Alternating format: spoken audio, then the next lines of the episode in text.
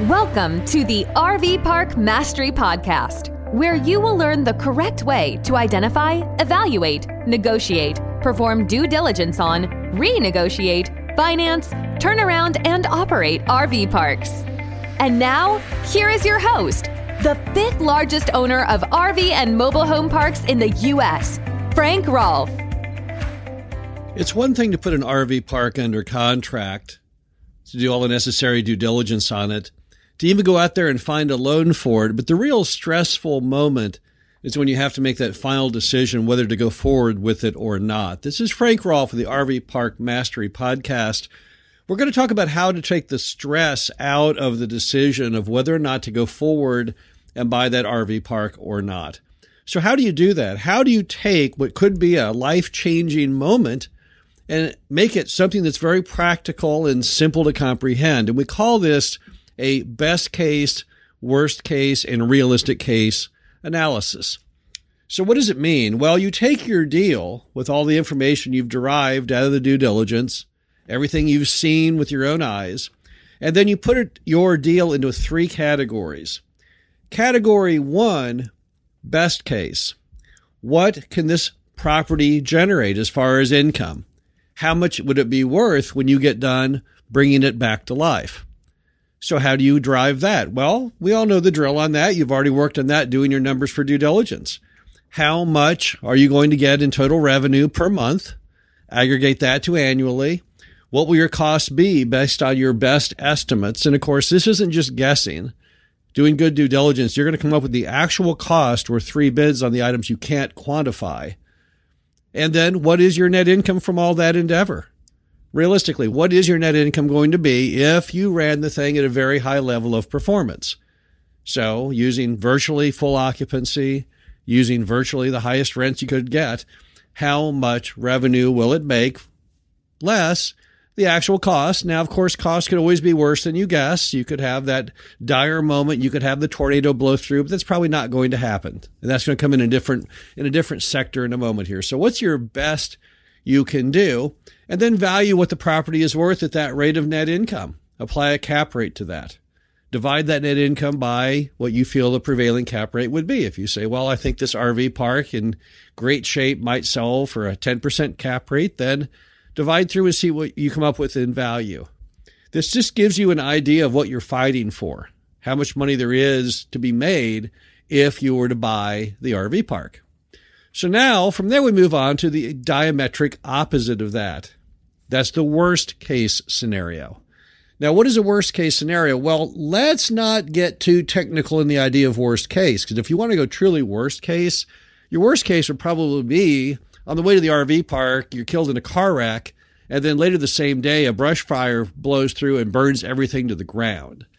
So, okay, that's worst case. We're not going to go with that scenario. It's possible the odds are relatively small. Instead, we're going to say, let's assume we can't really get any traction on our efforts to improve things. So we're stuck with mom and pop's revenue picture, their occupancy, their rents.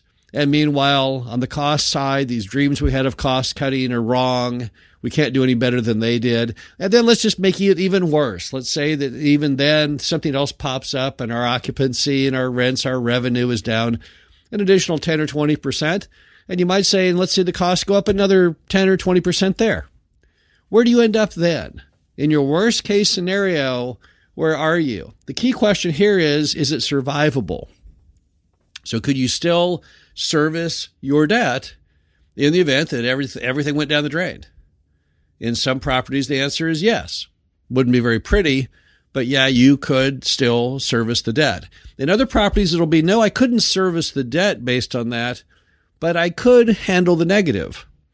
So even though I can't fully make the revenue, cover the expenses, and cover the mortgage, maybe I can still have it where it's not too bad. Maybe it negatively cash flows $500 or $1,000 a month. And then the question is, can I personally cover that? And if I can personally cover that, for how long can I personally cover that? Because I'm wanting to see in my worst case scenario if this is truly survivable or not. I don't want to get into an RV park deal where if that deal goes bad, my life is destroyed. I'm buying the RV park trying to make my life better, not worse. Then I'm going to go to the middle of those two categories, and that's called the realistic case. So the realistic case means I don't really hit my best case, but I don't necessarily hit my worst case either. I'm somewhere in between. Let's assume your worst case scenario was you would have given occupancy and rents 50% of the revenue that the thing could derive. And my best case is 100%. Then my realistic case might be 75%. It's somewhere right there in the middle. Now, the expenses don't swing quite so wildly. You're not planning on probably reducing expenses as much as you are hoping to increase revenue. But nevertheless, my realistic would be somewhere in between my best case and my worst case on expense. And then I look at that number and I say, okay, what did that number do for me? Is that number positive enough that I'm happy with my decision? Or is it still not that exciting? Because the realistic case is realistically what you're going to have. So if that's your day to day scenario, are you going to feel good on that day to day scenario? Does it give you the rate of return you hoped for? Does it give you adequate coverage over your debt? Does it give you adequate final value of the property when you go to sell it years down the road? Now, why are these three factors so important in making my decision? Well, let's go back a step. There's a guy named Sam Zell, and Sam Zell wrote a book recently called Am I Being Too Subtle? And he has been obsessed his entire life with risk versus reward. And it's taken him places because he's the largest owner of office buildings, apartments, and mobile home parks in the United States. So his whole life has been based on this one theorem that if something has high risk and low reward, you should never buy it. If it has high reward and low risk, you should always buy it. So, based on that theorem, what we're trying to do is we're kind of in some ways trying to quantify that. So, high risk deal would be one in which my worst case scenario would bankrupt me, and yet my best case isn't that impressive. And a healthy deal would have a very, very strong best case, and worst case isn't that bad. So, what you're doing is you're in this exercise, you're basically trying to help make that decision for you of whether the reward outweighs the risk and how much the risk is. And how is this thing going to perform at neither polar opposite of best and worst? Are you still going to be happy with it now let's look at a deal that would be one you'd want to buy let's assume you ran your best worst and realistic case and in the worst case scenario you can cover the mortgage in the best case scenario, you do phenomenally well, and your realistic case, you're very, very happy. Well, then that's when you'd want to buy. You have very, very low risk, very high reward. It's all good. But there are RV park deals out there that don't show those traits. Instead, what they've got is my best case scenario really isn't that exciting.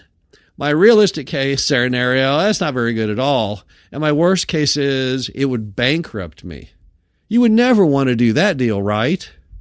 So oftentimes, once you've identified out your best, your worst, and your realistic case, the course you should take is very, very painfully obvious. But also, even if it's not on the first round obvious to you, it will be obvious to other people. Now that you've quantified these three elements, now you can ask the advice of other people your neighbor, family members, your banker, whoever and they can help you come to grips with whether or not, based on those three scenarios, you should go forward or not. You know, those three scenarios may also lead you to other conclusions. One part of doing the worst case scenario is how do I hedge those risks? How do I make sure that worst case never occurs? And it may help guide you as far as perhaps renegotiating the deal, perhaps obtaining insurance on the things that scare you the most, maybe doing some more analysis on the things that scare you to see whether or not your decision on that is really accurate or not. So often as you derive these items, it, it presents more questions, more points for a review. And those are all great points and things you definitely want to do your research on. At the end of a day, the bottom line is you should only buy deals that you can survive the worst case, that you'd be ecstatic about the best case, and you'd still be very, very happy, if not thrilled with the realistic case. Any deal that does not fit those scenarios, you should step back for a moment. Now, you might still go forward with it, but you're probably going to want to renegotiate it. You're going to want to figure out how to hedge your risk. You have to do a lot of soul searching. But a good deal That's pretty much the way those three elements will lay out. And that makes for a very easy decision to go forward or not to go forward. This is Frank Rolfe, the RV Park Mastery Podcast. Hope you enjoyed this. Talk to you again soon. Thank you for listening to the RV Park Mastery Podcast. Be sure to visit us at www.rvparkmastery.com, where you can learn the correct way to identify, evaluate, negotiate, perform due diligence on, renegotiate, finance, turn around, and operate in RV parks.